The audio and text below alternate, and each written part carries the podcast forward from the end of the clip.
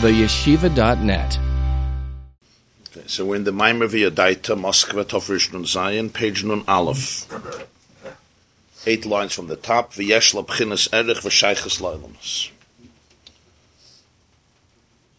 After explaining at length the method of communication between the the mentor and the pupil, the teacher and the disciple, where in order to uh, communicate the wisdom, the truth, in a way that could be internalized and absorbed within the containers, the capacity and the structure, physiological, mental, and emotional, and cognitive and spiritual structure of the student, the teacher must filter, channel, and most importantly, restrict the flow, as explained at length, and often employ parables, metaphors, allegories, to transport the idea to a much lower level, to concretize it, maybe even to make it more coarse, more brute, which is more tangible for the world, for the Weltanschauung of the student to appreciate it. And then he could slowly strip the layers and go back upward from the mushal to the nimshal. In a process he calls Ur Chayzer versus Ur Yasher. That was the mushal and the nimshal. We now can appreciate the concepts of Shem Havaya and Shem Elikim with more clarity, meaning that Shem Yutke Vavke represents the source of Gilui, what we call in uh, Kabbalistic or Hasidic language Ur. Ur again is a metaphor but it's a metaphor, or it means light. Light ultimately is a very intangible property, but it's on some level a physical property. We we we appreciate it, we feel it, we know it, we uh, experience it in so many different ways. It's the, one of the most important sustaining forces of life on our planet and in our lives, our personal lives as well and hence oir itself is a metaphor. And what is it a metaphor? It's a metaphor for the gilui. And when we want to speak about Yud Kevavke, we call it the oir. What is the oir? The oir represents the revelation, the expression of infinity. Oir me'ein hamoyer and oir davak b'moyer. And thus, oir and the worlds can't really coexist because the worlds are based on identity and finiteness. On the other hand, to conceal the oir and just block it, you're not going to have a world creation comes from expression, from the koyach hapoyel, the the power of the activator being manifested in whatever he or she wants to create. Rest, Restrain, restrain is a very powerful quality, but nothing happens outside of you from restrain. Restrain means you just retreat into yourself. You're restraining, you're holding on to your koyach. So just from concealment, you can't have a world. Because what is concealment? Concealment is just a blockage. So you need the, the expression of Kayach And this is where we have the challenge because the Ein Sof is infinite. So Shem Lakim is like the, so to speak, the mashal that the teacher introduces into the class. It's the restrictive garments that that harness and limit and block and concretize and restrict the energy of the Ein Sof that only an external ray should emerge. And this is where Kalim come in, meaning that the Ur is manifested in Kalim, which give it a shape and give it a mold and give it a color and give it a dimension. Again, we're talking about spiritual colors and spiritual dimensions, and it becomes divisible. We could call, we could say there's Chachma there's Chesed and so forth. Question? Yeah. The other names of Hashem that are discussed in Baba Basra, in the character, the first paragraph, do those names also have the same uh, or limiting uh, ability to, to recall that? To right, very good question. What about the other names of Hashem? So indeed, each name, right, represents a certain channel of energy. Right. In, in, in Sefer HaPardes, this, the book of Pardes Rimonim, which means the orchard of pomegranates, that was authored by one of the great Kabbalists, the Ramak, Rabbi Moshe Rabbeinu Moshe Cordovero, who was a teacher of the Arizal in the 1500s in Svas. He passed away in 1570. So he has a sefer called Pardes. It's an encyclopedic Kabbalistic work, and there he goes through Shar Hashemus, the unique quality based on the Zohar and other writings, the unique quality and characteristic of each one of the names. In fact, each one of the names represents what we would call another sphera. Here he mentions Chachma, Chesed, and so forth. So each one of them represents a particular characteristic that, so to speak, filters and channels the energy through a particular keli. Yeah, just one other question. Yes. Focusing on the the 42 letter name, is that actually the Madrega beyond? Yeah, yeah, yeah, yeah. So he says, "V'yesh erech v'shayches la'olamas." Now the energy is one that can have a relationship to the worlds, to the like the teacher when he filters and channels and concretizes the idea in a metaphor. Now the students, the the the photosynthesis process can happen. Now the student opens up and can receive it, can absorb it. There's an erech, there's a relationship, there's a shaykhs. Energy and aura are interchangeable? It's just various, I think, English words that, you know, somehow convey a little bit of the concept. Huh? Part of light is that it's energy. Energy, and the way to transmit it. So energy is part of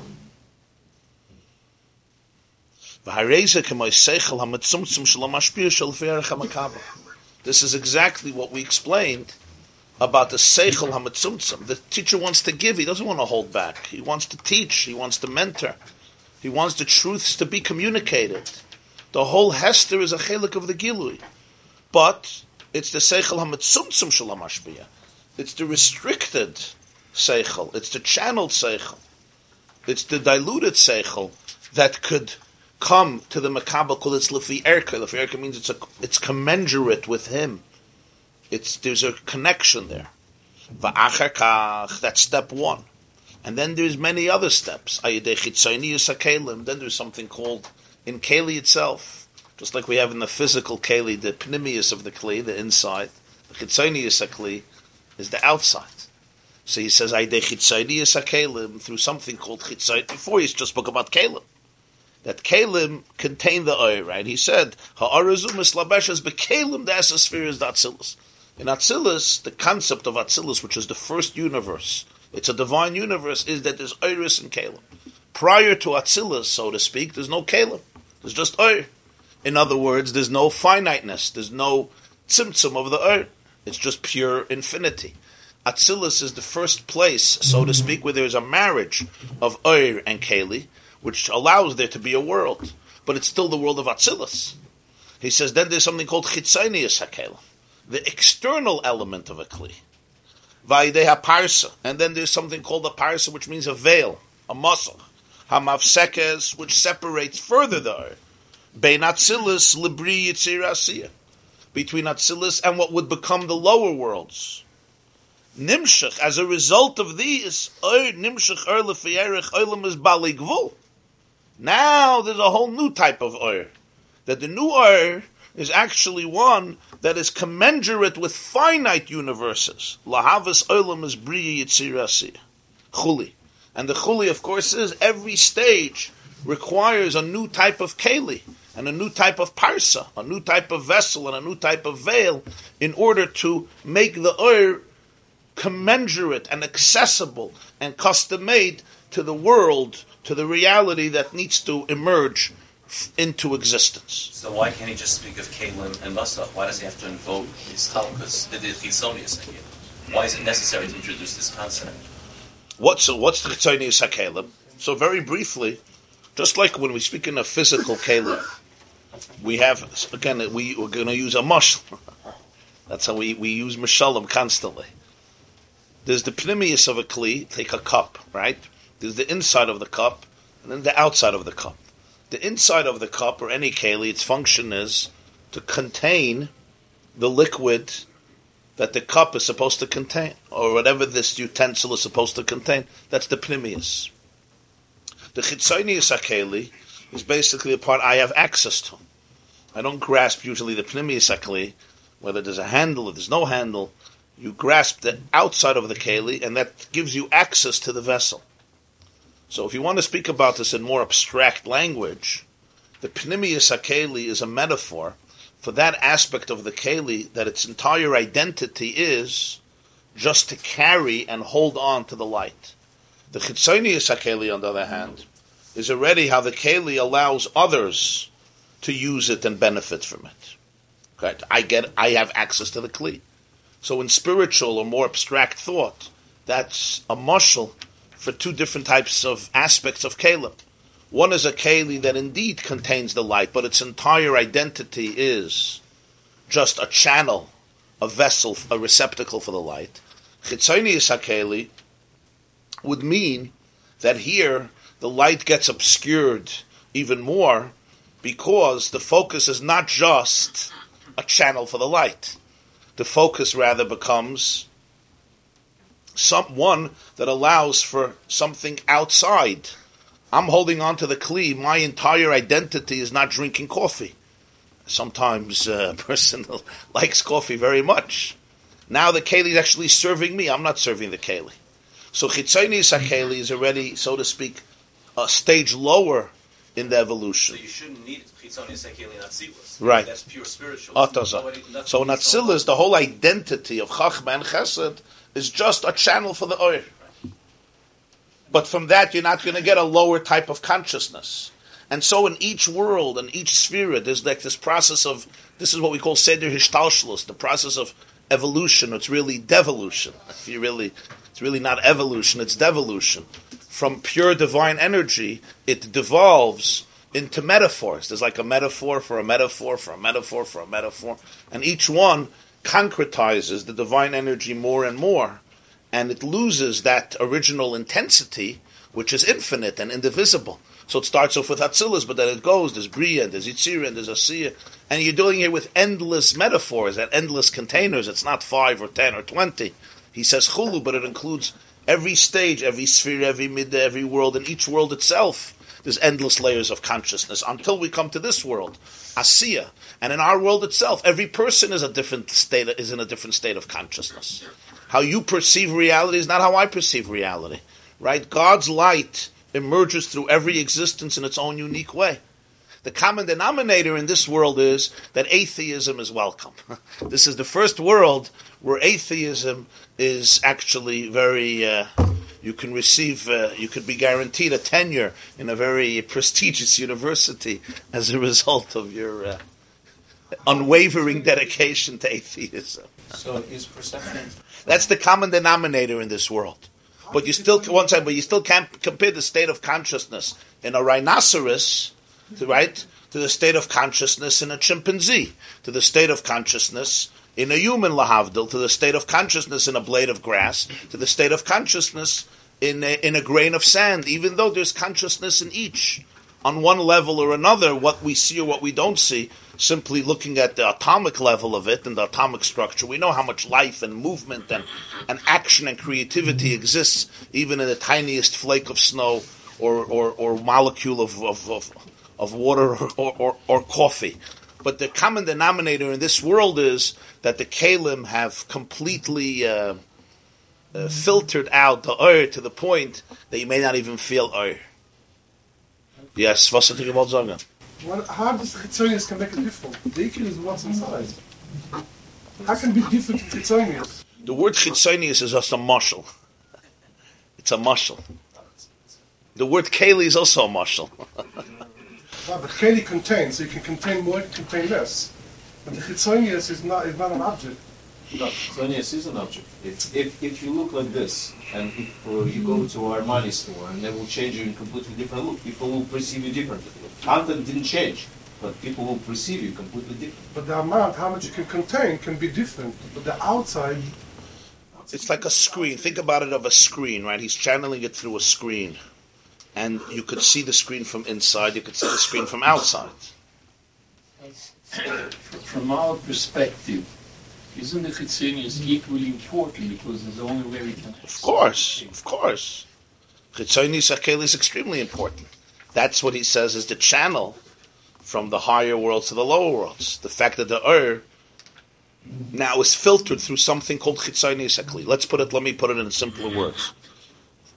Just think of it as metaphors. It's just metaphors to be able to grasp it. So we use words like Oyer and Keli and Pneumius and Chitzonius.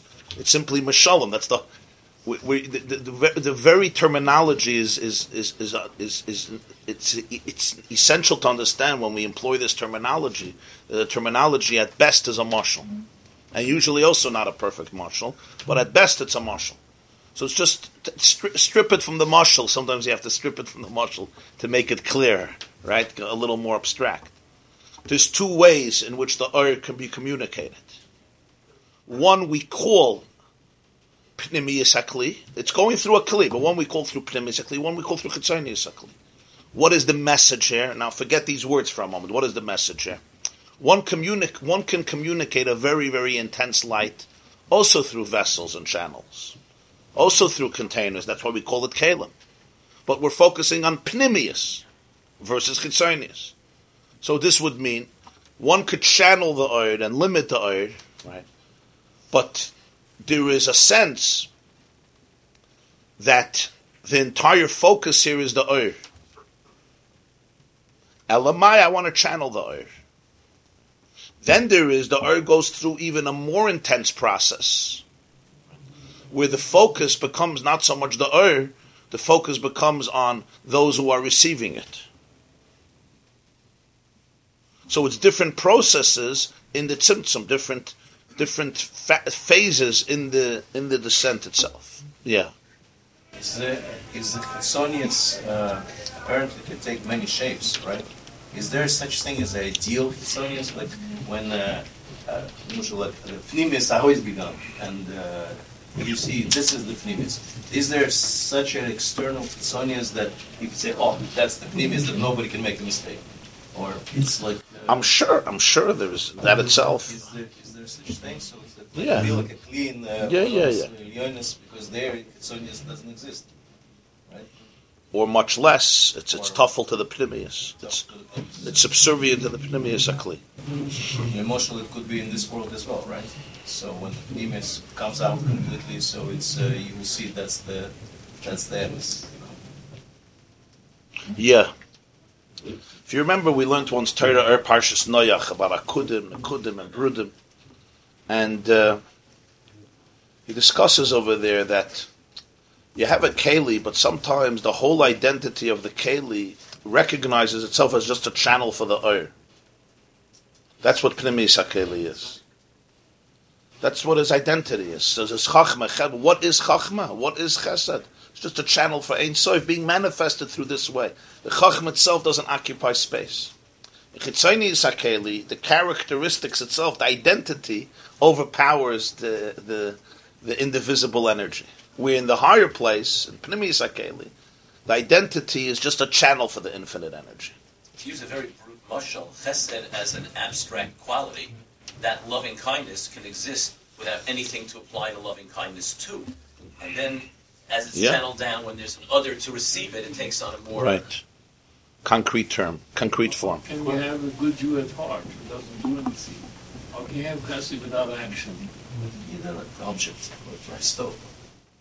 Well, he may have not found it, like it says Avram Avinu was uh, aggravated because there were no guests. I was, I was wondering how those channels that are referred to in, Yeah. in the in the Torah or Noah, Parshas Noah, that you mentioned, how they relate to this concept of uh, tzimtzum and also what you call evolution. Yeah. So over there he speaks about three worlds: Akudim, Nekudim, and Brudim. Right.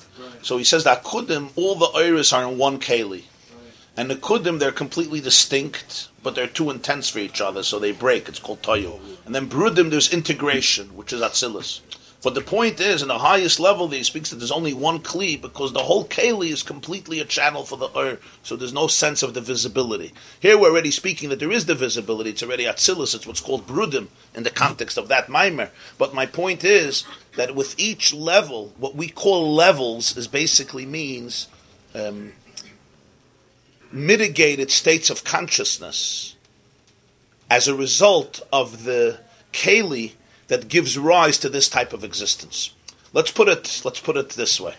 And here again the mashal and the nimshal can't be accurate. When we think of a teacher and a student, we never think as the teacher creating the essence of the student. The student is an individual who has his own life, his own mind, his own soul, his own body, his own his own story, where he comes from. And uh, at some point in life, the two people met, and one is influencing the other, one is receiving from the other, and a relationship begins. So when we speak about Mishalim and Simtsumim and Halemis, it's all for the information to go from one brain into another brain. Let him speak. Let him speak. I can be quiet. I don't mind.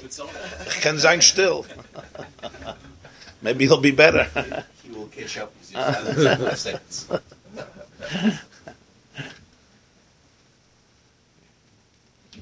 But now, what, what, let- let's think something else. Now, think about this, mashal. It's a little, a little abstract, uh, just a little, you know, a mental stretch, perhaps. What if a mentor is sitting with a teacher, and the type of information he gives him is going to create him from scratch? It's not going to teach him a shtickle Gemara or teach him how to think. This information is going to create him. Yes, like computer programmers. like computer programmers, right, to create the robot. Those who are creating artificial intelligent uh, creatures who are soon going to replace 80% of our uh, workforce. And that's when the Rambam says, Lo esa kol ha'olam ela ladasas Hashem belvad. In the Rambam at the end of Hilchas Malachim. Uh, you're not creating just an idea that's going into him. What if your idea is actually fashioning the entire identity? Right?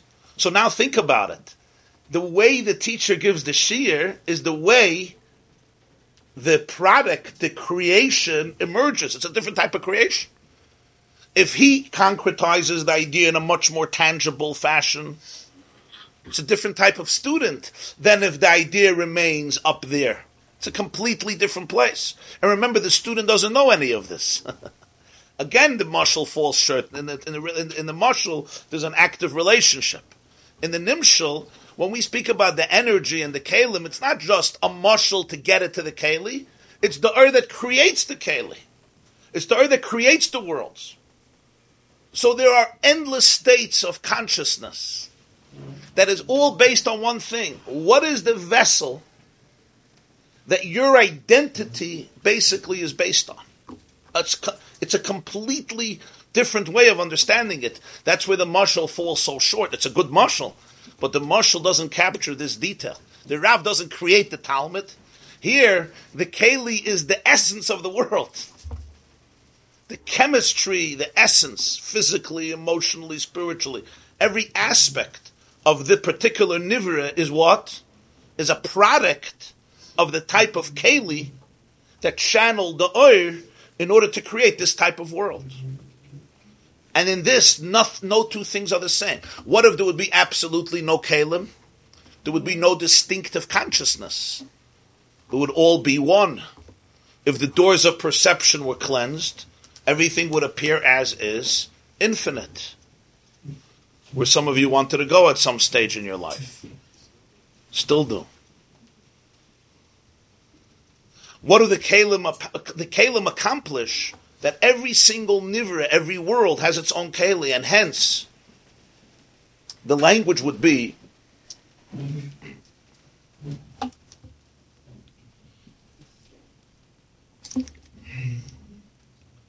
what is the type of keli that you're defined by? Okay, now I'm going to give another mashal, which brings it from the functional to the dysfunctional. Because at this point, it's all functional, just different states of consciousness. But let's talk about the dysfunctional. Yeah, some people, some people sitting here know this story very well. Grow up with a certain perception of themselves. All information that they ever access in their life is channeled through a certain prism. Both prism, which is sometimes a prism. Yeah.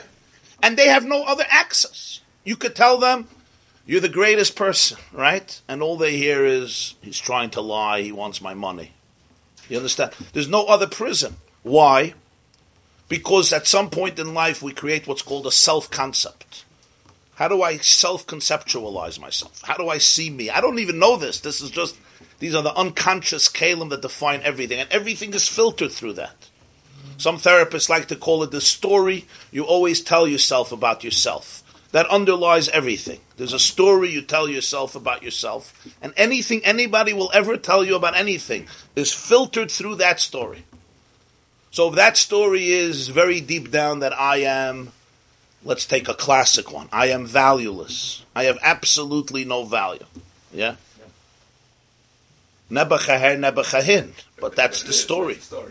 That's the story. So you could write Nebuch, but it's still the story. And I absolutely have, there's nothing, my opinion doesn't matter, my life doesn't matter, my identity doesn't matter, my emotions don't matter. It barely even exists. I'm just here as some, uh, Shmata is not good. Shmata at least has an, an identity. Shmata, you could, you could, you could clean a counter with a shmata. Shmata has no value, right? A doormat even has value, but this is um, even less. So ultimately, this becomes like a blockage that everything is channeled through it, but I'm not even aware of it.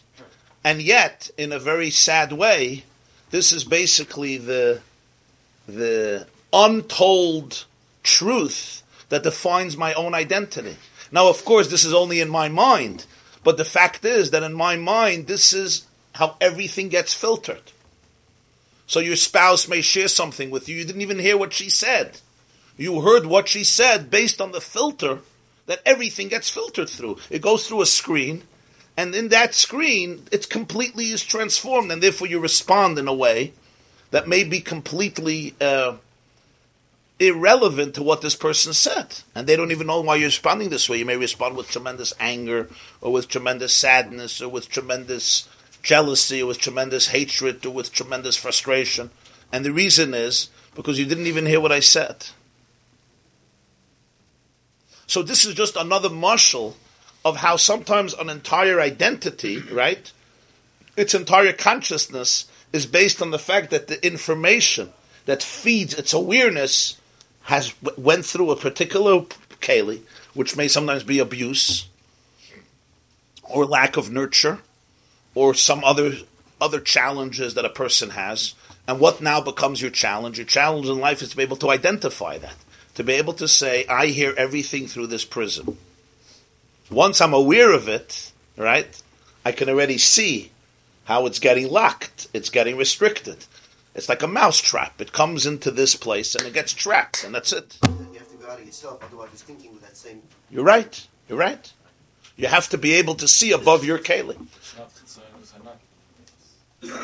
No.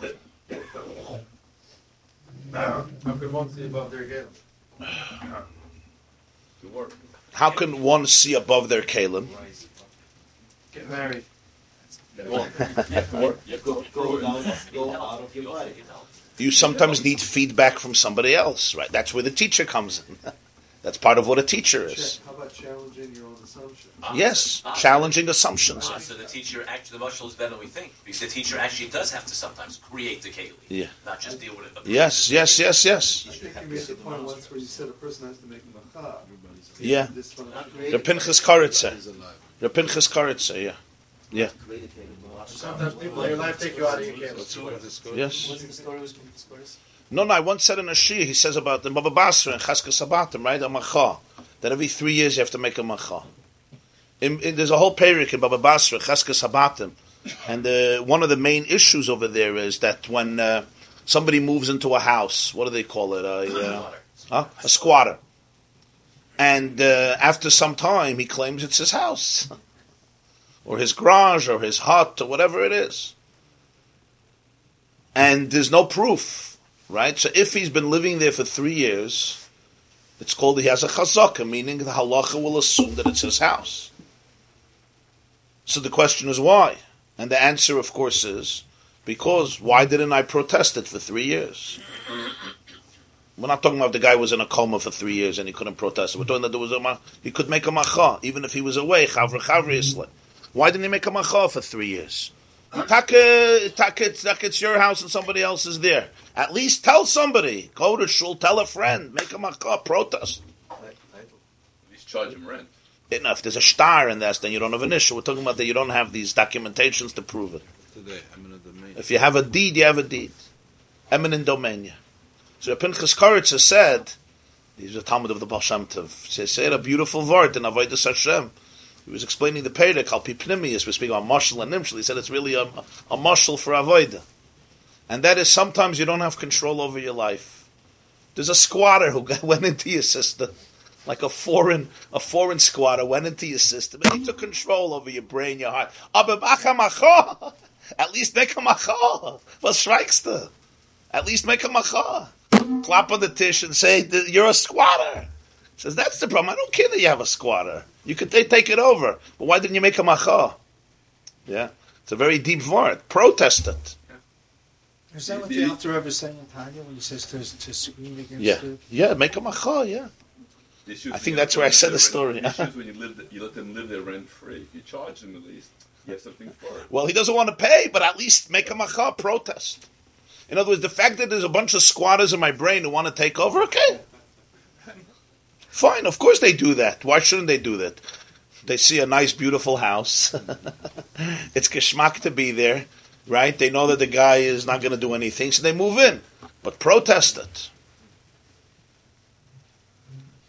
There's a beautiful story about uh, the Mezritcher Magid had a student, Ze'ev Wolf of Zhitomir. Zhitomir is a city in the Ukraine. And his name was Reb Ze'ev Wolf of Zhitomir. It was a sefer of his uh, Oir HaMeir. Oir HaMeir. A Hasidic work that was written by one of his students. Reb Wolf of Zhitomir was a holy was a holy man, and one night there was a Jew who came to the Magid of Mezrich, and he said that he has no control over his life. He has all what we would call today impulses and addictions and inclinations. He he doesn't know what to do. So the Magid told him, "Go to my student Reb Wolf of Zhitomir. Go to him. He'll direct you." So he takes a trip. Uh, it's in the Ukraine. Mezrich is also in the Ukraine. So he goes from Mezrich or Rovna, wherever the Magid was then. He was Mezrich, Rovna.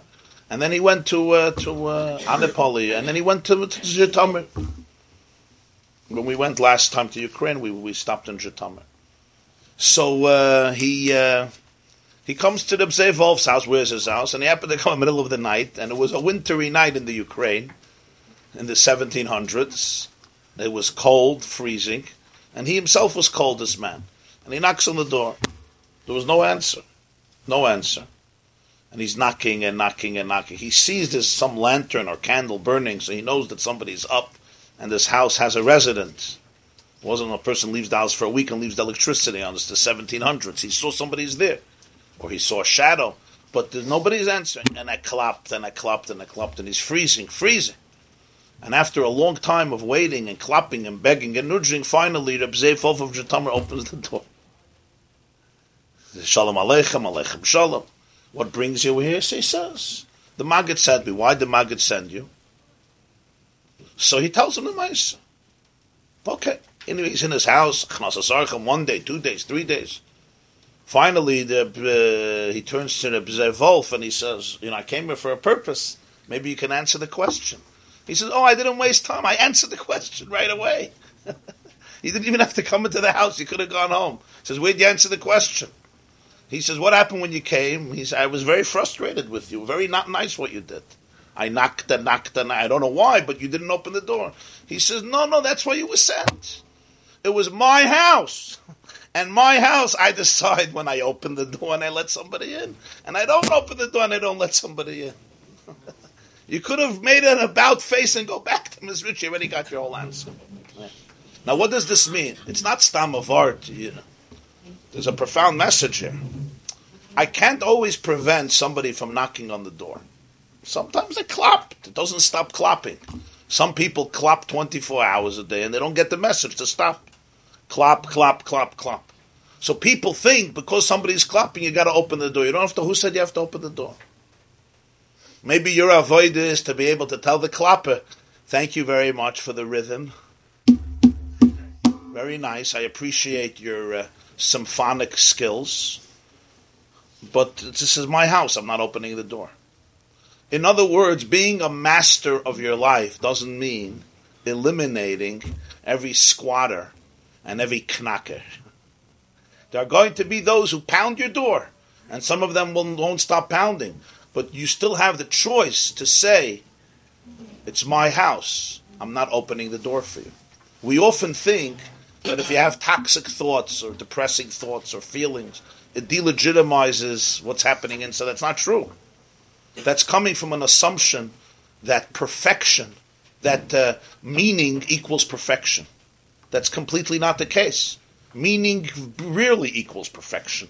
In this life, meaning does not mean perfection. Living, living a wholesome, happy, meaningful life means identifying that which is really valuable and choosing.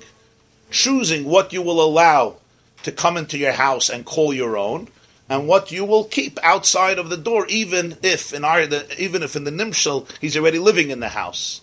But at least you'll make a macha. What if he gets into the house already? so that Pinchas Koritzer says, at least make a macha. there are those on the level who don't let him into the house. What if he got in already, broke the window? At least make a macha. That's what the Gemara is saying in Chezkas HaBatim. Huh? Uninvite him. Yeah. Uninvite him, yeah. Uh, unlike, what do they do? I unlike you. Yeah. Yeah, at every shear you can make like or unlike, right? Arrow up, arrow down. At least do arrow down. It's not you may YouTube may not delete him from the existence. Right? But you don't have to become a victim of it. And this is a very important yisoid in life. People think, I have thoughts like this, I have thoughts. Okay, so you have thoughts. So that's a, every thought is a knacker. so it hacked and cup, exactly. It knacks and knacks and knacks and knacks. And you have to choose what to let and what not to let. Once you get into an argument, Einachanami. Sometimes, usually arguments are futile. Arguments are futile. But it's your house. That's what the this is my house. Your house, you need to be able to moderate. It's up Oh. to ah, you. But so for this, you have to know two things. First of all, that you have a house. Second of all, that you own it. Hmm. Third, that you have a right to say no. All these things are often not under question. They're under scrutiny. I have a house. I don't even exist. How can I have a house? even if I exist, I have a house. really? Who said that? The bank owns my house. I don't own any houses. And even if I have a house, I have a right to say no. That doesn't. Sounds like communism. Huh? Yeah, exactly. Communism. Nobody has a home. So you said this 200 years before anybody spoke about cognitive behavioral therapy. Yeah. He was. Yeah, yeah. Cognitive behavioral therapy. This is 200 years before, but this is really a very, this is a, it's a very deep process. It sounds simple, but it's not so simple because the knacker, the guy banging, you don't think he's outside of the house. You think he's the owner. He's banging so hard, you're like, oh, it's probably his house. Oh, what am I doing here? Uh, let me, let me leave. Let him come in. and you leave, you become a homeless beggar somewhere in a subway, and he takes over the house. Now, of course, this he is not a stranger. This he is just you.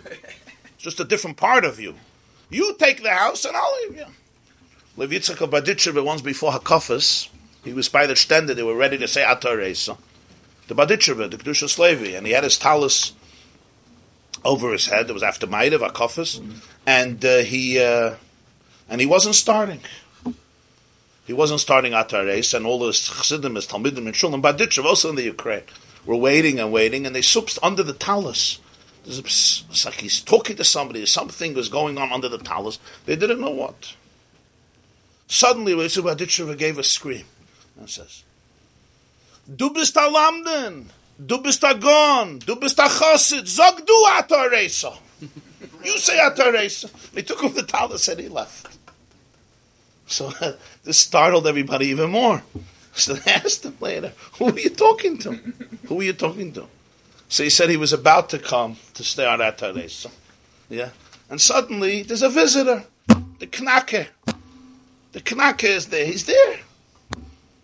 And he's he's a Balabatovitzich. He said, I said, what are you doing here? It's some. He says, this is me. This, this is my show. He says, but I've learned the whole year. He says, I was there. I was there in the learning. I davened. I was there. He says, I was by my Rebbe, by the Maggid. He says, I was there.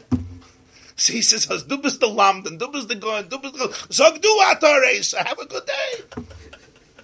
You say Ataresa.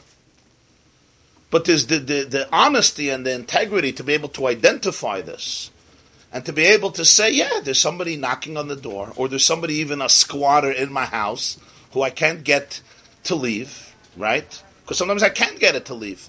And yet, not allowing that to delegitimize the fact that you are the whole owner of this home, and you define ultimately the journey of your life, at least through making a macha. And that's extremely powerful. It's extremely valuable. Shouldn't underestimate. So, Mela, what, what all of this requires one thing: to be able to see the keli that filters all awareness in life and enters your brain through that keli. That's that awareness is extremely precious because it allows me to choose. It allows me to see maybe it's time to expand my keli.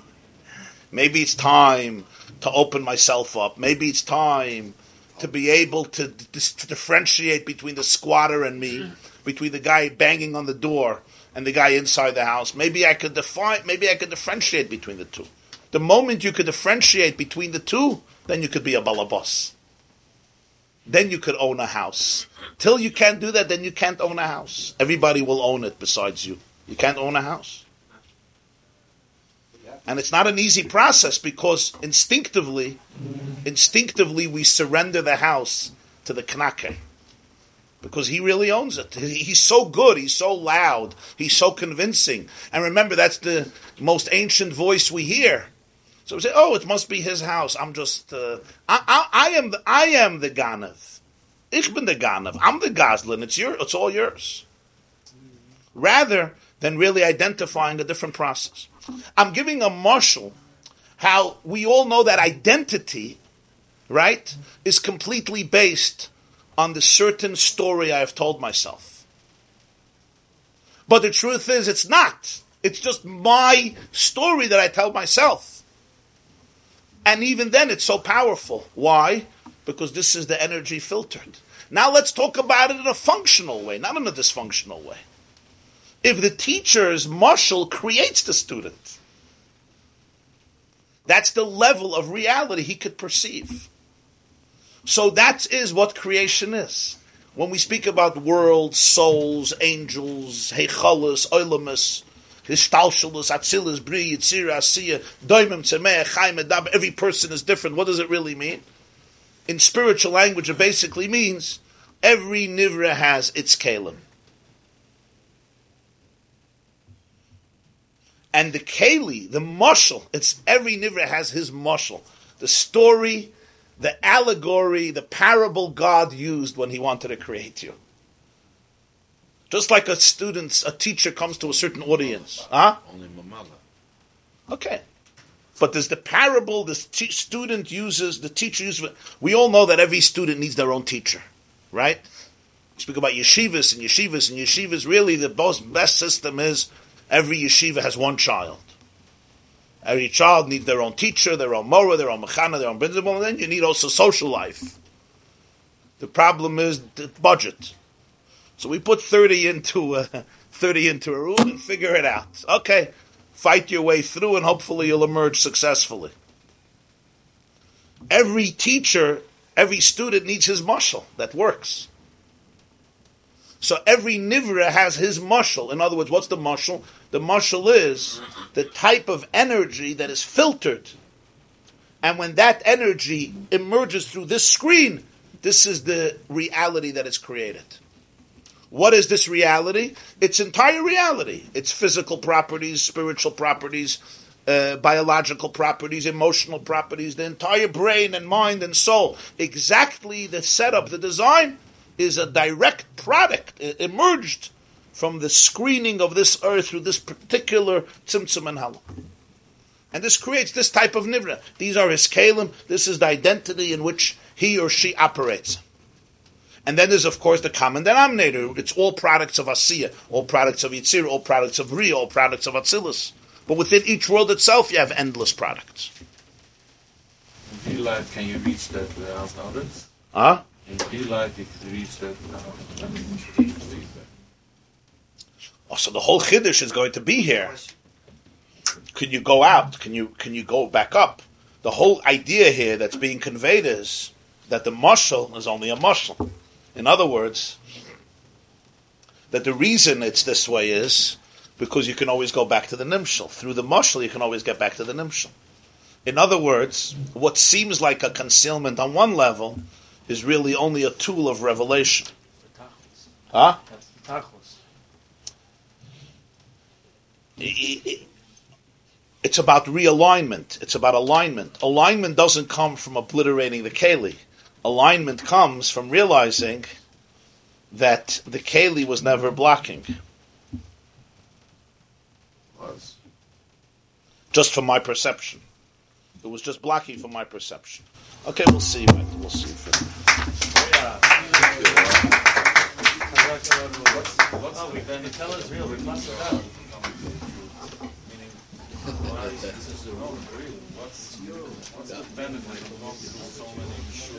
Because the other way is painful. What? Is painful. Not painful.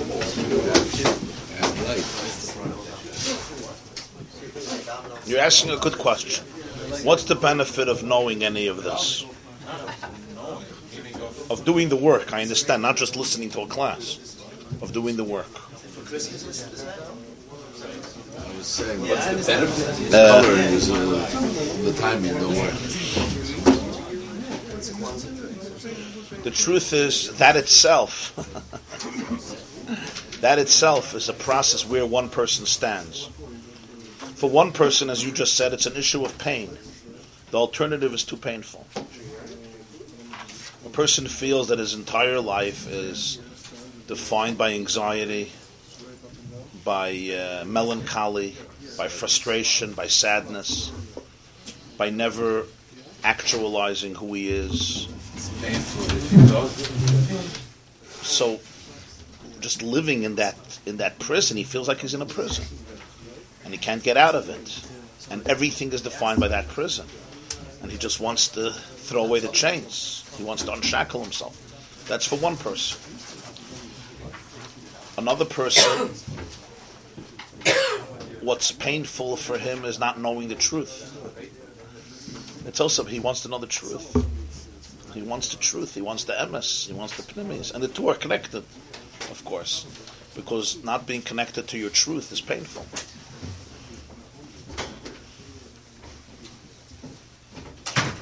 I think I think one of the deeper aspects here is, and I think every person has to give that answer for themselves. And the truth is, some people do say what you say. It's completely irrelevant.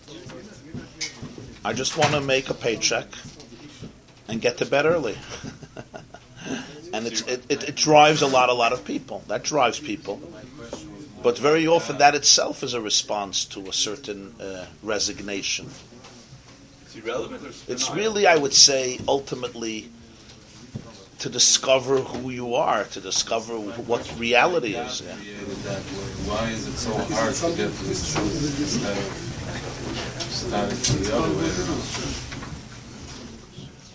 Well, it's archaizer. It's it's you got to go back. The ladder goes two ways, right? Asking, why The is earth system comes down. designed that way? Signals on which way? Yeah, we have to struggle so, so hard. Why isn't it more? Ah, you need to go back up. That's going to be the next subject in the minor. That's a good question. Why is it so hard to get back?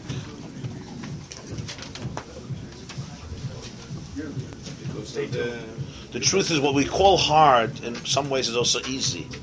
What's hard is the habit that I'm not used to it, right? But there's something called a flash, a light bulb goes off in your brain, yeah? When the student suddenly sees it from the perspective of the teacher, it's all gone. With Mashal from the Baal you know, the Talmud Yaakov Yosef brings that he heard from the Baal a very deep mashal. There was a king, and uh, he invited any subject to come visit him. And they came, but around the palace he had seven walls, and you had to climb each wall. The problem is, when you came down, there were beasts and, and, thieves and barbed wire. It was just impossible. So everybody stopped. One guy made it one and stopped. And he says one fellow got through. He just went. And when he came to the other side, he saw there was an optical, it was an optical illusion. It didn't exist. What he heard from the Baal Shem Tov. What's the Havana? Okay. Huh? No. Huh? Okay, ah. we're ah. learning, but it's just what? That is it for the day. Yes, to question everything, question its reality. Yeah, same thing. The water. It was a test, but when he passed it, it was not there really because it was only there to stimulate his uh, his creativity. So after explaining at length the whole mashal that we have been exploring, where all of the concealments of a teacher who's communicating with a student in a way that is suitable to him. All of the what we call tzimtzumim and halemus and hasterim, the restrictions, the concealments, the obstructions, the filtering, the screening of all of his words and ideas so that it's communicated to the student in a proper way, in a way that he could receive it and grow from it, and even more enclosed in metaphors and parables, so that he should be able to um, experience the idea in a tan- tangible and concrete way, are really not concealments, as explained, because their sole purpose is really communication, gilui. There's no holding back here. The entire holding back is only a mechanism. It's, as we would say, a hechi. The yeshiva shaloshin, the hester is a din in the gilui. The hester is a hechitimtza of the gilui. If you want to give, you have to hold back, not because you want to hold back, because you want to give everything. And if you give everything, you give nothing. You lose, you lose the person. I knew a professor, just came to me, I knew a professor. He passed away a few years ago. His name was Velvel Green. Velvel Green worked for NASA for many, many years. One of his uh, positions was during the 19, the fifth, 1950s and 1960s when space travel was just beginning to uh, develop and it excited it excited the world. They would ultimately land on the moon. So he had to figure out the microbes the various uh, bacteria and germs that you have to deal with when you get there the problems down here are one issue but what happens when you get there so that was his field of research. Not too many people uh, are into that research. And he did it for years and years and years. He was a, a respected scientist, a secular Jew. He lived in St. Paul, Minnesota. Towards the end of his life, he moved to Israel. He became a professor in Ben Gurion University in Beersheba. At some point in his life, in the 1960s, the early 60s or mid 60s, he met a Jew in Minnesota who was the Lubavitcher Rebbe's shliach in St. Paul. His name was Rabbi Moshe Feller.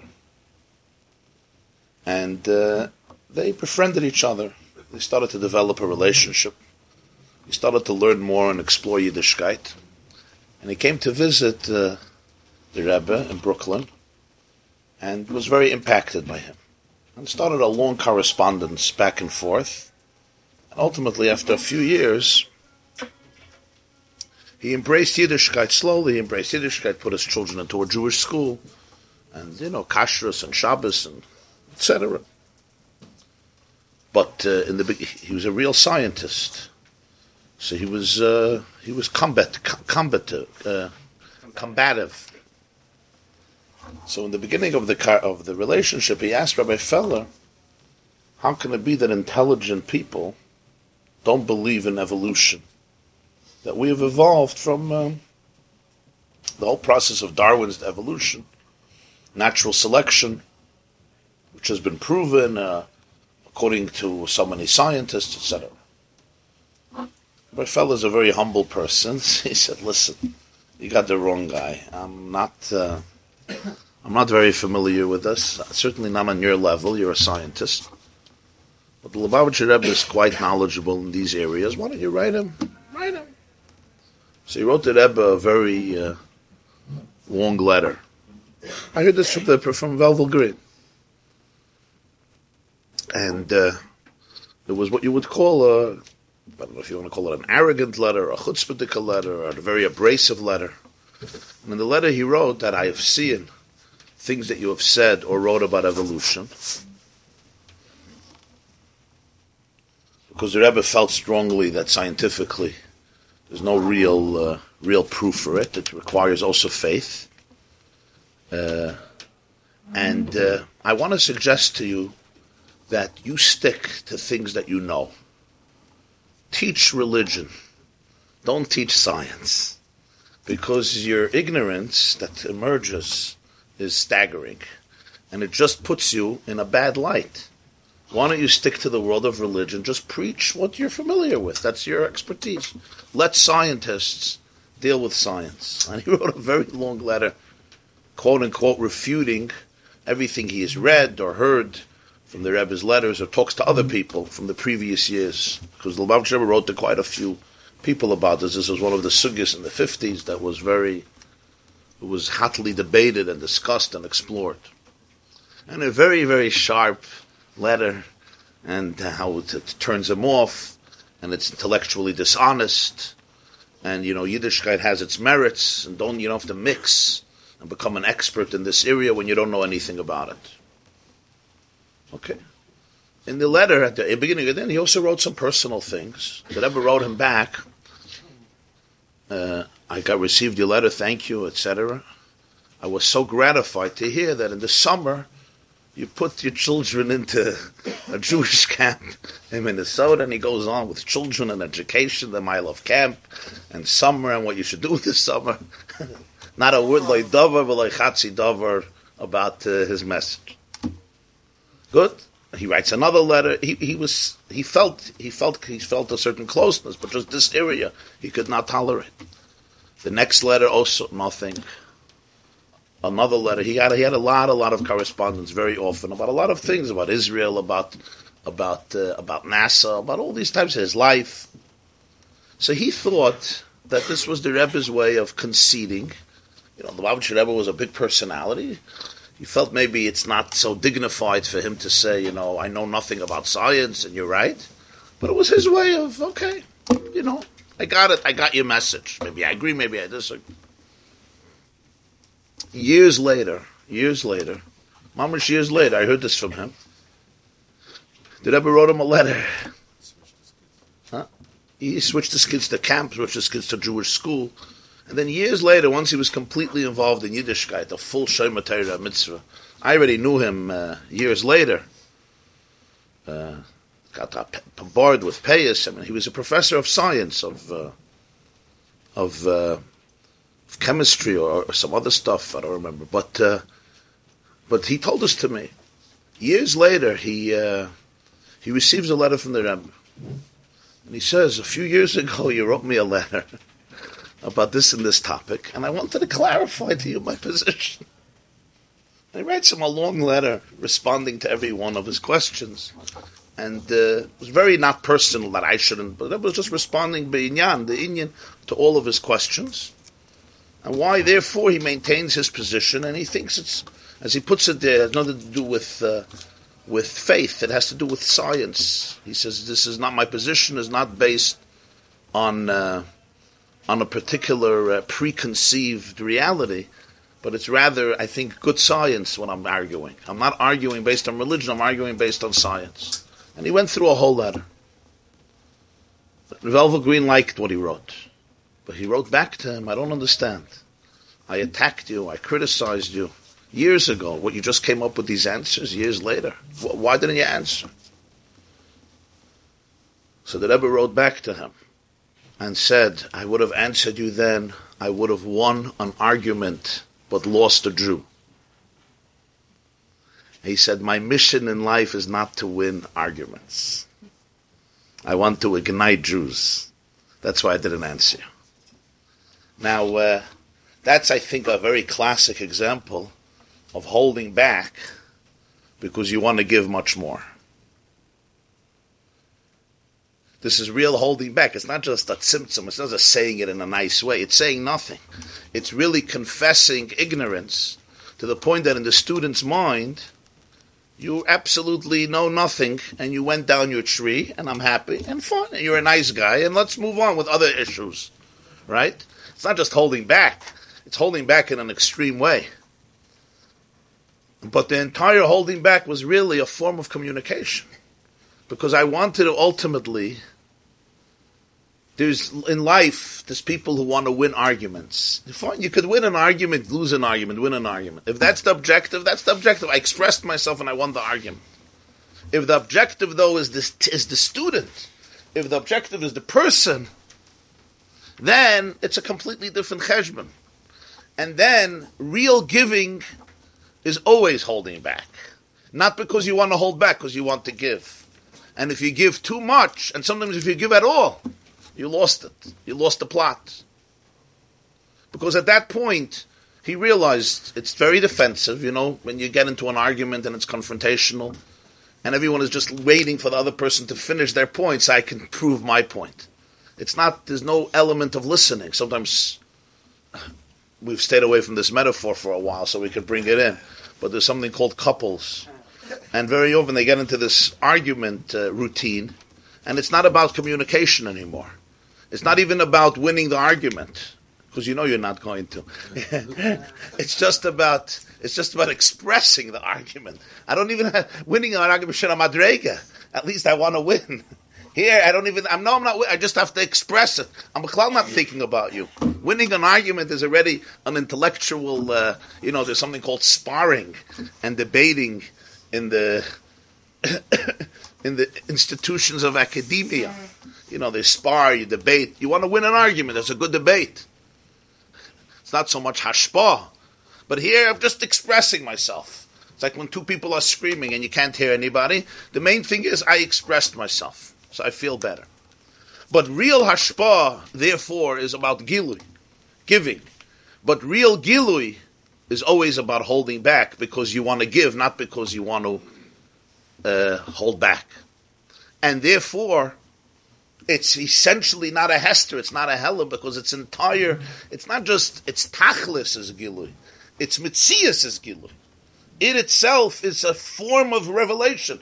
I'm channeling, it's like, uh, uh, if you're familiar with irrigation, with the processes of irrigation, they'll have a, a large lake or, or, or stream or, or, uh, or, or, river or source of water, and then you have to uh, dig, right, narrow canals ditches, they call them ditches, in the earth to be able to, to channel the source of water. Why do you need these narrow canals? Because if you just open up the source of water, you're going to flood your fields.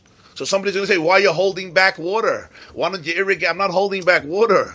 I'm building these na- I'm building these walls or these ditches that are very narrow. I'm not holding back water. I'm giving water to my fields in a way that it could promote growth, not that it'll just drown the field. And the main thing is there's a lot of water.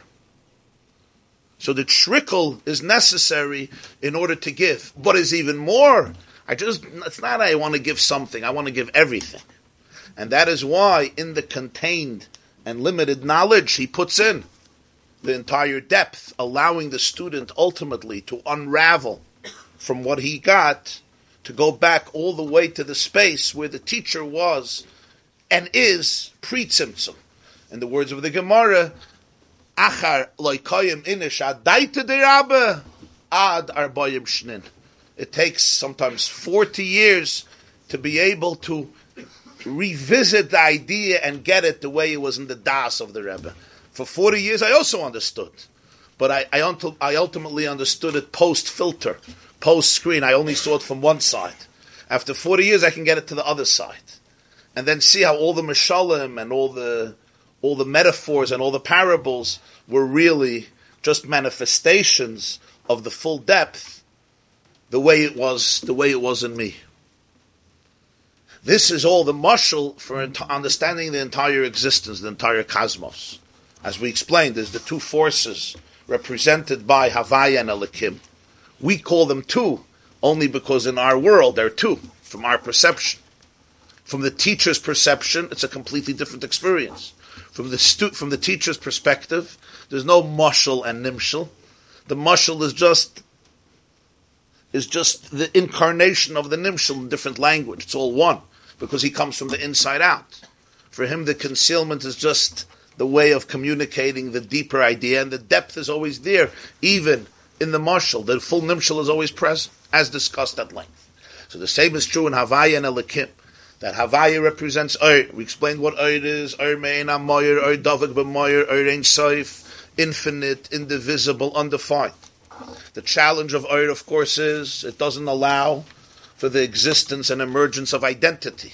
Every world is based on yesh, and every world is based on gvul, identity and finiteness. There's categories, there's definitions, even the most spiritual world. It's Elikim, which channels the Ur into Kalim and creates Chachma, Chesed, Gvura, Teferes, which is divine energy, but it's divine energy that is restricted and defined and somewhat. We can't call it mamish finite. We're talking still Atzilus, but somewhat finite, relative at least. And then there's more, great, more Mishalim and more Mishalim and more Mishalim, as he says, Chitzoni Yisakelim and Parson, you go to a lower world, a lower world, a lower world, a lower world, and each Keli, according to its dimensions, give the Ur a certain shape, a certain character that allows for the emergence of a particular type of existence, a particular type of world, a particular type of nivra, a particular type of soul, a particular type of angel, a particular type of heichel, particular type of sphera, mida, koyach, human being, organism, or any force in the world, spiritual or physical, is ultimately the product of what? Of the individual tzimtzum and helam of that oir through the keli, which allows for the existence of the identity that the keli intends to have, that Hashem wanted should emerge. And the mushal that you give for one student can't be the mushal that you give for another student because it's different brains. It's not one one one. It was called one size uh, fits all. One size fits all works when you want to express yourself. I just have to express myself. I don't even have to express myself. I just have to feel that I'm expressing myself. But when it's about being being absorbed by the makabel, it can't be one size fits all because they're not made of one size. You can't have the same shirt, the same pants, the same shoes fitting everybody. Wouldn't each Makabal anyways accept it the way they accept it? So you can say one thing about everybody their way? You said that yesterday also. L'shitase. That's also true. But as we know, if you have a the world of Atzilus, the world of Bri, the world of Yitzira, there has to be a common denominator between all the Mekablim in order for them to be able to hear it and receive it the same way. If everybody understands English, right, and understands the basic language, then you could say this person. What happens if you have one person there who doesn't understand English? Then you can't say, just speak, he'll take it in his own way. He's not going to take anything. So if the Ur doesn't go through the Keli, you're right.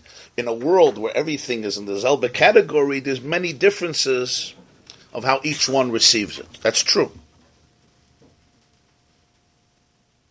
But when you have something that it's of a completely different nature, you have to have a whole new tzimtzum, but it should be able to exist. And here is the key that we have to recall, which I mentioned. And this is, as, as I said, it's abstract, so you have to connect the mashal to the nimshal. That the mashal falls short in one drastic area. That the teacher doesn't create the student. I don't create my student. In Yiddish, there's an expression: "A kop kemen nicht aufstellen." Teachers used to say, "What does it mean?" A kop kemen nicht means. So people often took it in a derogatory way. You know, there's a guy has to have a head, and then I could teach him. I can't create a head. But in Chassidus, it's brought a lot. And it brings out the point that the, a good teacher is always dealing with, with something that's there. You have to work with it. You have to develop it, mentor it, grow it. But you're working with something that's there.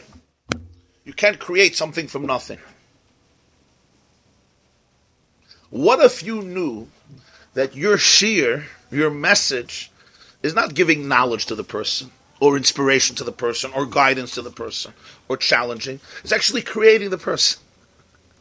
And it's hard for us to conceive. It's just like real science fiction. But what if your words, right, are not just being given to a makabel? The words are creating the makabel. They are creating the makabel. So what does this mean? This means that the type of makabel that's being created is the type of words that are being communicated. So here, it's not the mushal is suited for the makabel. It's the mushal that creates the makabel. His very existence and therefore parameters of existence are defined by this mushal.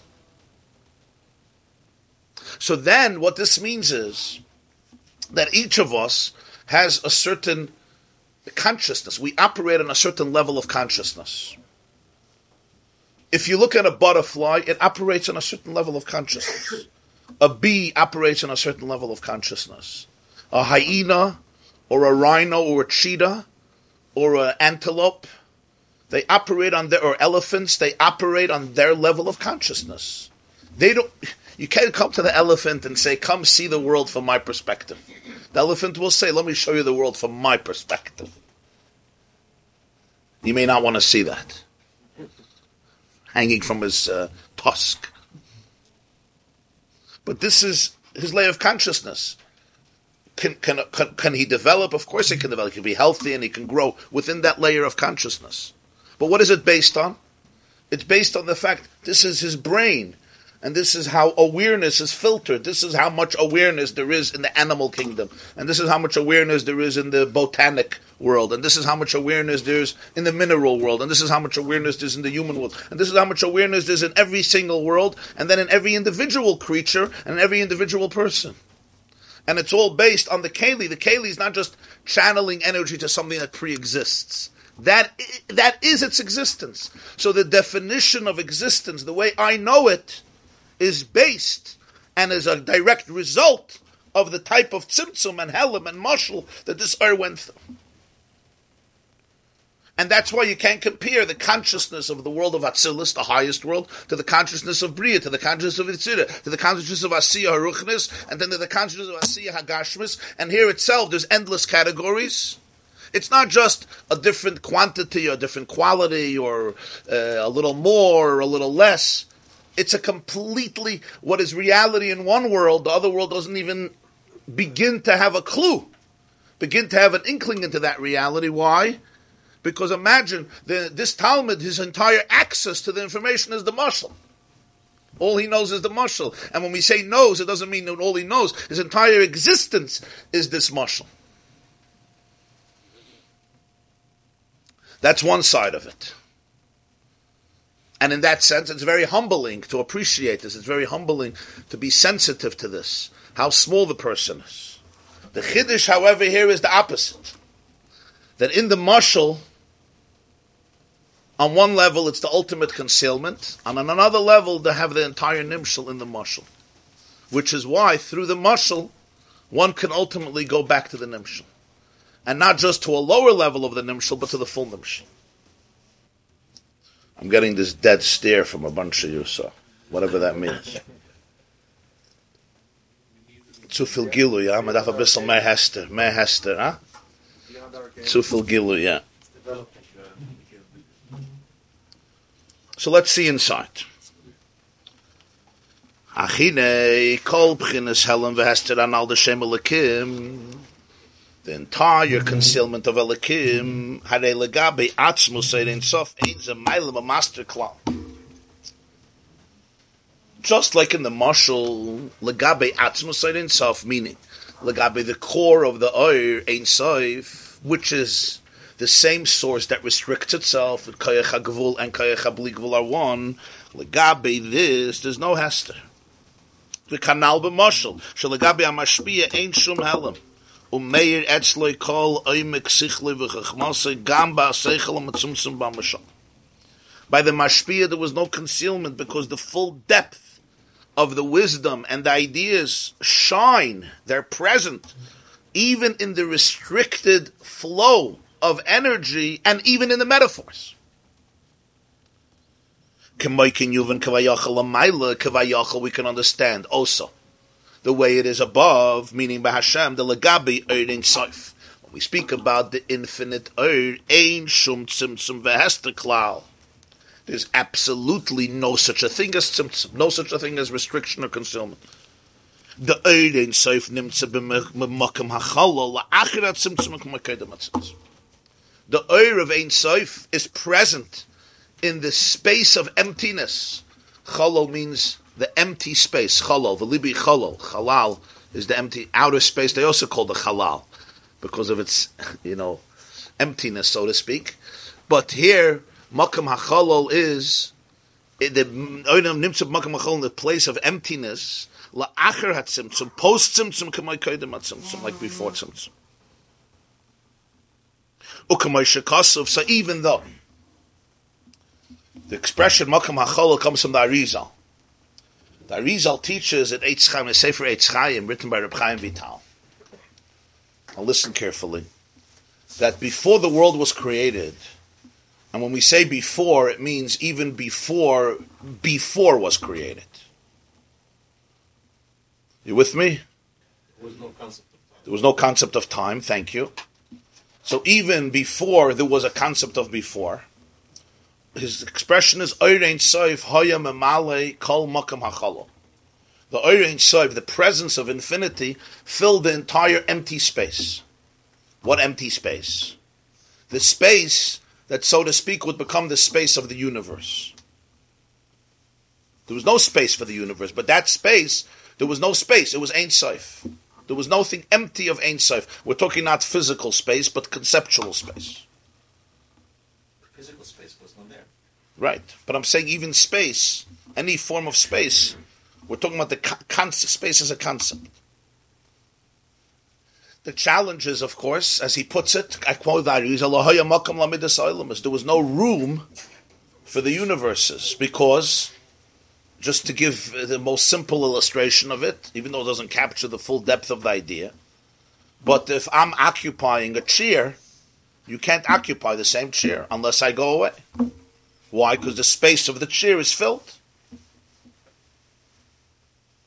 I knew a fellow, he was quite chubby, let's put it that way, mildly. So he would always order on an airplane two seats. He lived in Australia, so he had to had long flights, and he ordered two seats. The problem is, once they gave him seats in different parts of the plane, you know what he's supposed to do? That big he wasn't. What happens, forgive the brute illustration, but what happens when somebody fills an entire room? There's no space for anything else.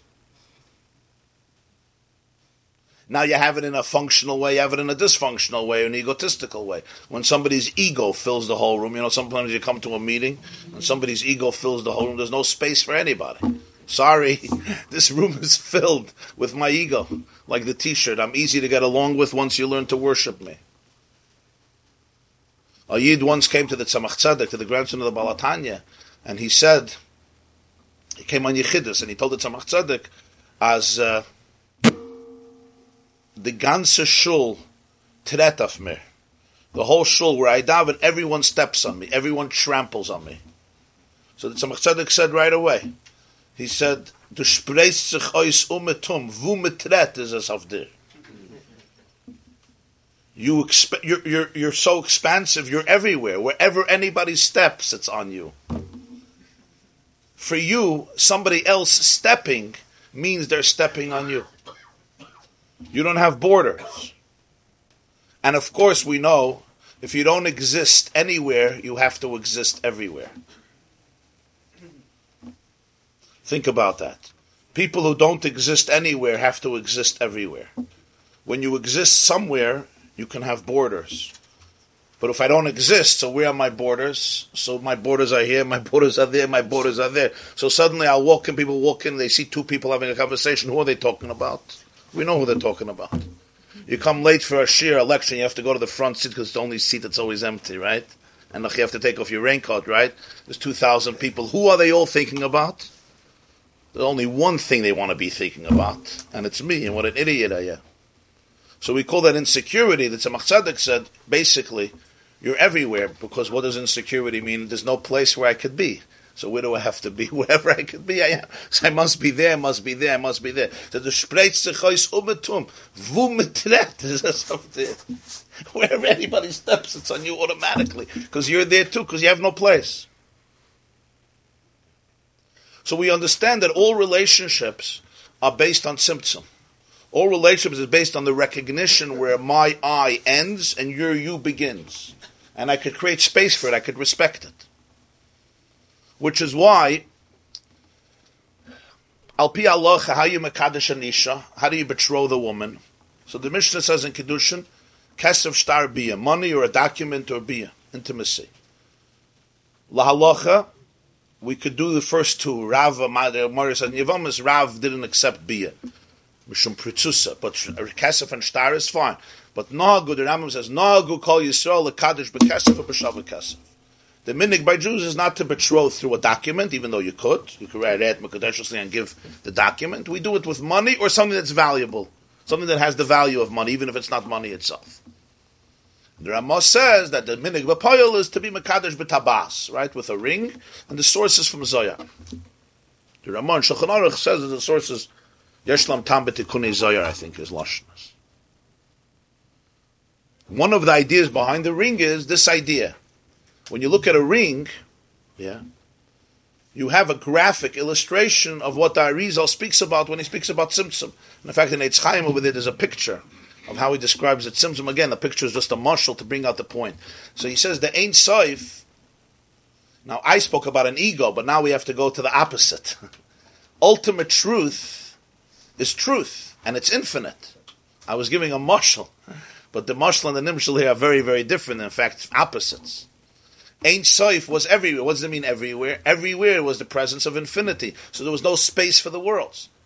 If I, if something is infinite and limitless, there's no space for anybody or anything at any time or at any space. Because any conceivable space is what? Is, is, is filled by infinity. If something is infinite, what does infinity mean? Infinity means that it has no limits. That's what infinity means. So if it has no limits, how could there be anything outside of it? If there's something outside of it, it's one of the two. Either that something is part of it, so it's not something, it's just part of the first. And if it's separate, then the first thing is not infinite. This was the great paradox that the Mekabolim struggled with. How can I exist if God exists?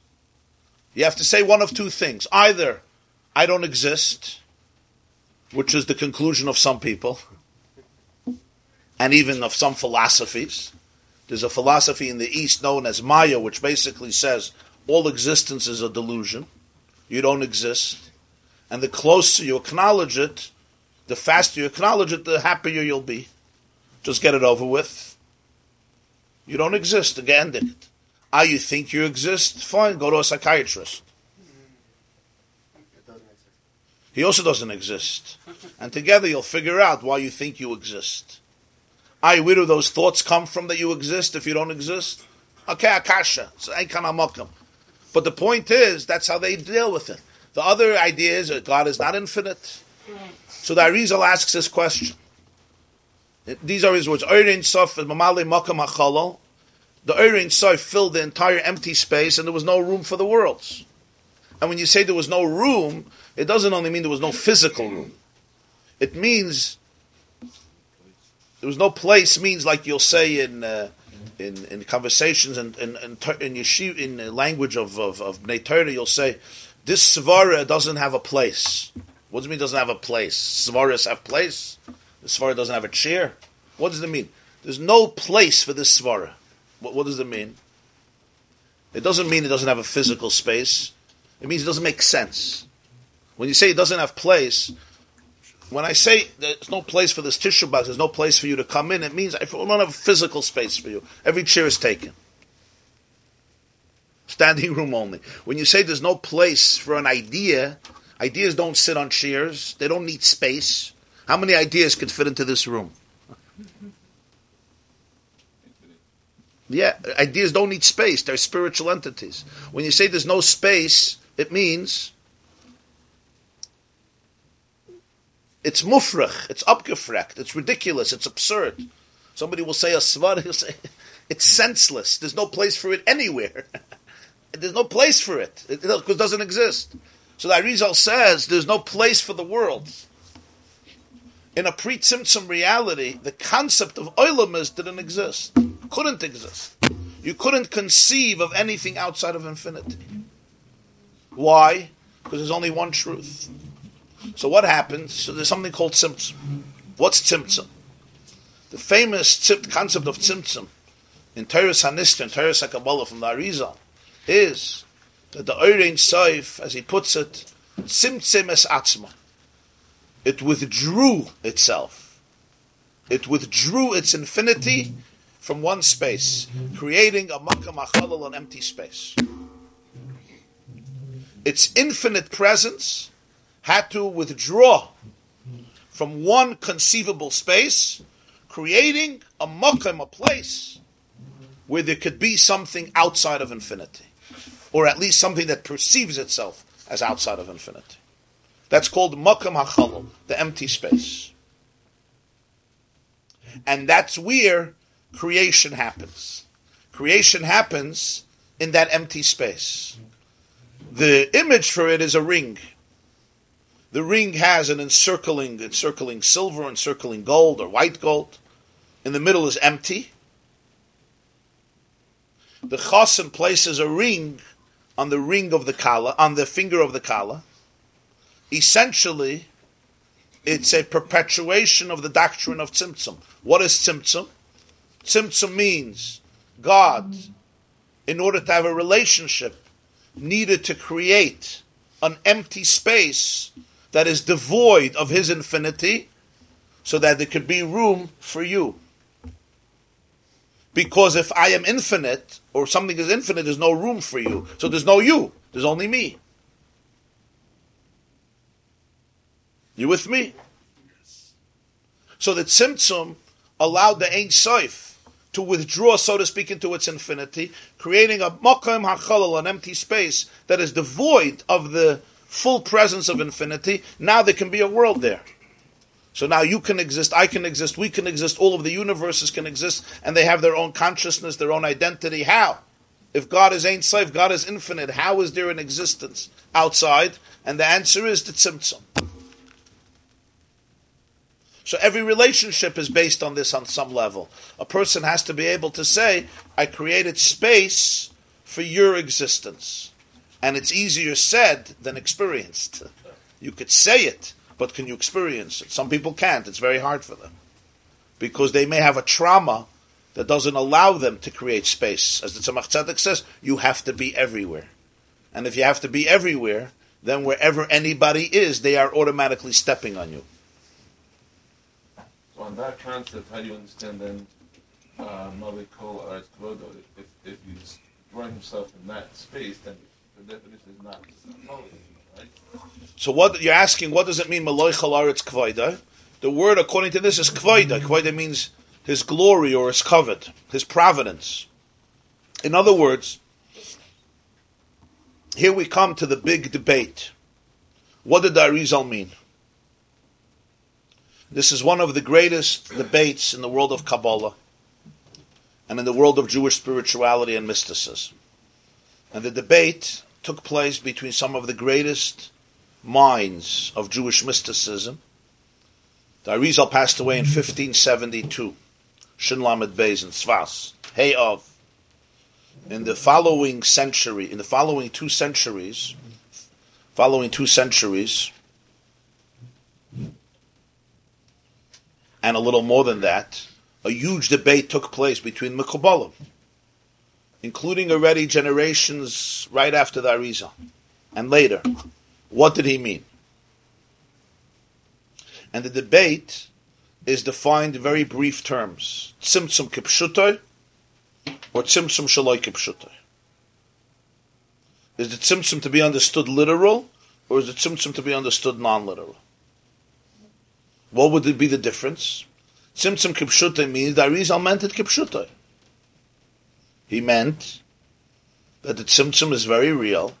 Infinity cannot be present in the finite. So God can look at the world, He can examine it, He can He can judge it, He can survey it, He can be mashgiach over it. One of the early Mekabolim, his name was Rabbi Amnuel Chayriki. He was killed al Kiddush Hashem in the 1700s, around 1740 or so. And he wrote a sefer called Mishnas Chassidim. He was a very big Mekubal. From Italy, Rabbi Amnuel Chayriki. He also wrote a sefer Yoshel. And he gives an example. He says that Darizal felt that how can the king be in the dumps? You have a palace, and you have outside the palace a pile of dung, ashpa. The king could look at it through the window, but he's not in the place of the dump of the dung. That's what he says. That's what Tzimtzum is. He's not in the place of the dirt, of the filth. Why? Because he says it's not covered. It's not covered. He could look at it, he could see it. If he wants, he could control it, but he's not present there. So Malay it's kavayde would mean his hashgacha, his providence. He sees the whole world, but the Ein Sof is not fully present there. This was, you're surprised to hear this, but this was a perspective among great G'dayli Yisrael, Tzimtzum Kipshutai. So the song, Hashem is there, Hashem is there, Hashem is truly everywhere. Up, up, down, down, right? You play it on the piano, yeah. It's not so pashut, according to this perspective. God intentionally withdrew himself. So reason says tzimtzum es atzmai, but nekudehem tzayis, and he created a makam achalal. This was one perspective.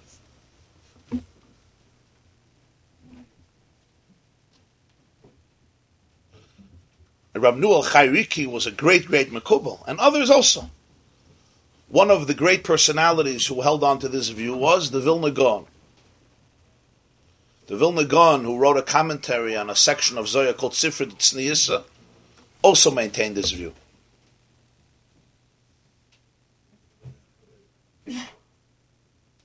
To the point that in Vilna, at some point, this is during the sad years of the Machlaikas, they burned publicly a sefer called Tzavaas Rivash from the Baal in the 1700s, where the Baal adamantly gives the opposite perspective that some people in Vilna deemed Apikursus heresy. They were so strong about, many were so strong about this position that they felt it was a disgrace to say that the king is in the filth. And this world, even in sophisticated places is called filth, zevel, ashpa. This was one perspective, and I'm saying about Mekubalim. To the point that in Shara Yichud ve'emuna, in Tanya, the, the Baal HaTanya writes, there's a Tanya here. Could you give me the Tanya with it? It's a red sefer. The second section of Tanya, in Shara Yichud ve'emuna, Perek Zayin, the Baal HaTanya says, when he speaks about this debate, so he says, Yesh lohavin shigigas miktsas chachamim beinehem Hashem yechaper ba'adam sheshogu v'tou biyunam bekisvei harizal vehevinu inyan atzimtzum hamusker sham kipshutoi shakadosh baruch hu silek atzmo yemohusoi chas v'shalom ha'elam hazah רק שמשגיח מלמיילה בהשגחה פרוטס על כל היצורים כולם שבשמיים ממעל ועל הארץ מתחס. This is how he describes the shit. From everything I explained in Sharichad Vamuni, you can understand the mistake of some of the sages in their own eyes. May God atone for them who have mistakenly and erroneously learning the writings of the Arizal understood Tzimtzum, literally Kipshutai, that God removed his essence he writes, heaven forbid, chas v'shalom, that God removed his essence from this world. He looks at it from above with divine providence on all creatures from heaven till earth. He surveys it, he has providence over it, he has ashgacha, but he removed himself. That's how he introduces this shitta, which is called tzimtzum kipshutai. Tzimtzum is. How would you diagrammatically represent that? If it's a circle, what would this be represented by? Some kind of ray, some kind of straight line? No, the circle is what the Arizal says. The circle is what the Arizal says, and the circle is empty. So that's Pshuta. Uh, how does Pshuta, so it's an empty circle? It's an empty circle. So the other, The Arizal just adds that afterwards, from empty circles, you're not going to get anything. Afterwards, God took a little ray that he calls a kav, and he brought it back into the circle to create and sustain all the worlds. so, so it's a ray coming out of Yeah. outside. Out of the outside the circle, there's a ray that comes back in. First there's a circle, Yeah. and then there's a withdrawal, Yeah. and then there's a, a ray Yes. that comes back in. First, there's a complete withdrawal, and now it's empty space, and it's literal, whatever literal means. And now a ray comes back in, and God still has full providence, of course. But Atzmusa Musa, his essence, so to speak, the Ein Sof, had to be removed. What do you want to ask Ibnuchim? That ray is the Taisus, that's what that ray is. That ray is called a kav. The Arizal calls it a kav, which means a line. Which means a line.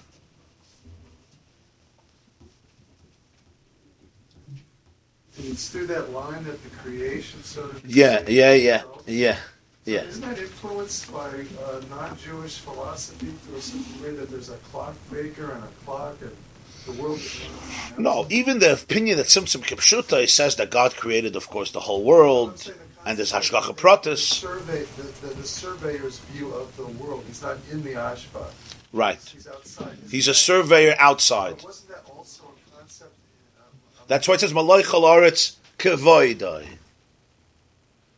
And the pasuk that says as a Shemayim Vesaretz Animale, I fill earth and heaven, would have to be interpreted as my influence fills earth and heaven. It's my influence. I'm still in charge. Not outside of my domain. No. There's no other God.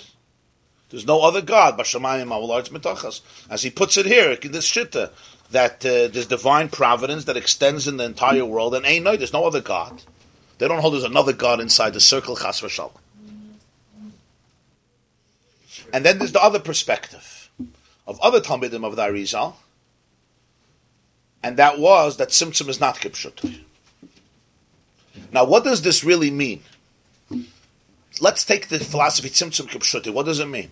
God removed himself. You're not dealing with physical space. You're dealing with a concept. And even you're not even dealing with a concept, because even a concept has intellectual space. So what does it even mean, Tzimtzum Kipshuti? Again, the keli without uh, anything inside will, will not exist. Also. Ah. Just keli without the light inside. Yeah, yeah. Also. So that that that was that was the argument. You can't put infinity into a place of finiteness. It's going to obliterate finiteness. You want a world, you need a world. You want to be Ein Sof, be Ein Sof, but not here. be Ein Sof there. That's the drastic idea of Tzimtzum. The drastic idea of Tzimtzum is God had to drill a hole in his infinity. Literally, had to drill a hole in his infinity. The infinity is hovering around the hole from all sides, but the hole, the space, is empty. And that's where the circus of creation happens. That's where everybody could come in and feel identity and experience identity. That's Tzimtzum Kipshuta. It's interesting, Reb Chaim Volozhiner was a student of the Vilna Gaon, his greatest student, or one of his greatest students. And he has a Sefer Nefesh HaChayim. And there he already maintains the position of Tzimtzum much closer to the Baal Shem Tov. That Tzimtzum is Shaloi Kipshuta. There's still a few arguments because there's four different ways of, of teaching Tzimtzum. There's four different opinions in Tzimtzum. Very briefly, there's a very interesting letter. In 1939, there was a Jew, Reb Itcha Masmid, who was a chassid of the Rebbe Rashab, whose Maimah were learning, and the Rebbe Rayatz, the fifth and sixth Lubavitcher Rebbe. He was burnt in Riga. He was a great, great man, and he went to visit London. And he spent a few weeks with Rav Dessler, the Michtav Meliyahu. Rav Eliyahu Eliezer Dessler was then in Gateshead, in London maybe, probably before Gateshead. And uh, Rav Dessler was a great man, a great man, one of the big Balimus, and he was very, very into Chassidus. Rav Dessler was very, very into Chabad Chassidus. He wrote a letter that the best weeks of his life were the weeks with Rabbi Masmid, because they would take walks and explore Chassidus.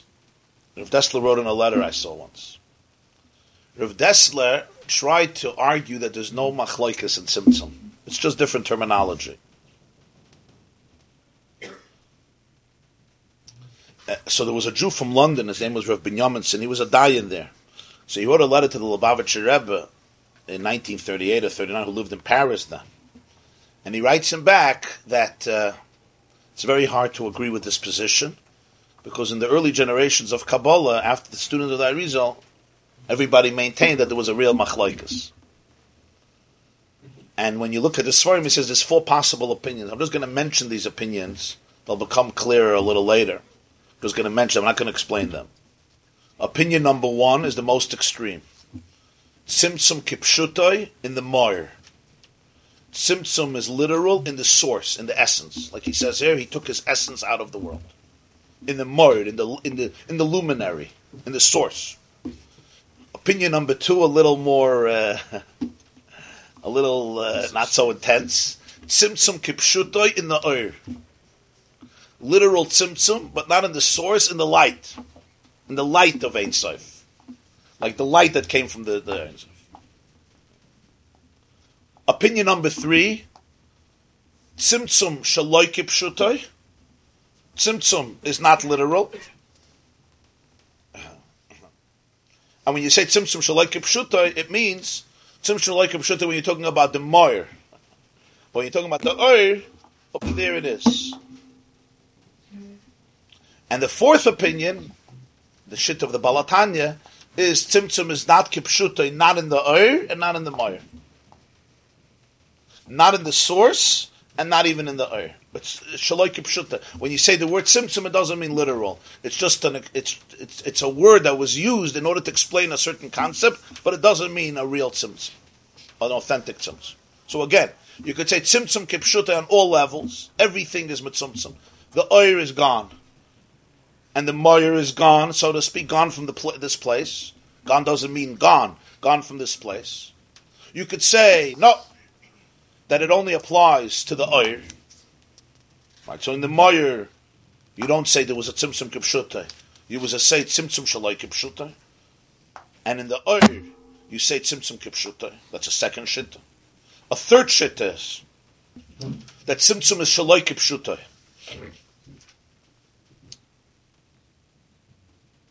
In the moyer, and Tzimtzum is Shaloike Pshutoy in the Eir. That's a third Shitta. So this is already much different because the whole Tzimtzum is Shaloike. And then the fourth Shitta, just to clarify, and then the fourth Shitta, the Shitta of the Baal HaTanya is as follows. In, in, in, in the Moyer there was no Tzimtzum B'chlal, and the Tzimtzum in Eir is Shaloike Pshutoy.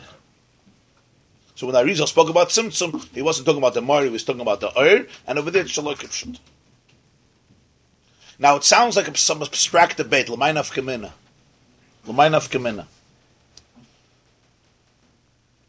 But the truth is it has a lot of nafkaminas, and this will be explored.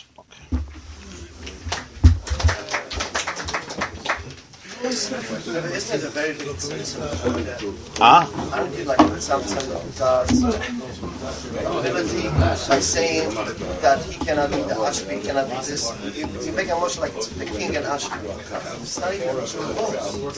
Not even close to close. A king and Ashby, the king didn't create himself. He. The Ashby is not hard. But Hashem with Ashby, it's, it's all the same. It's all, it's all the one energy. So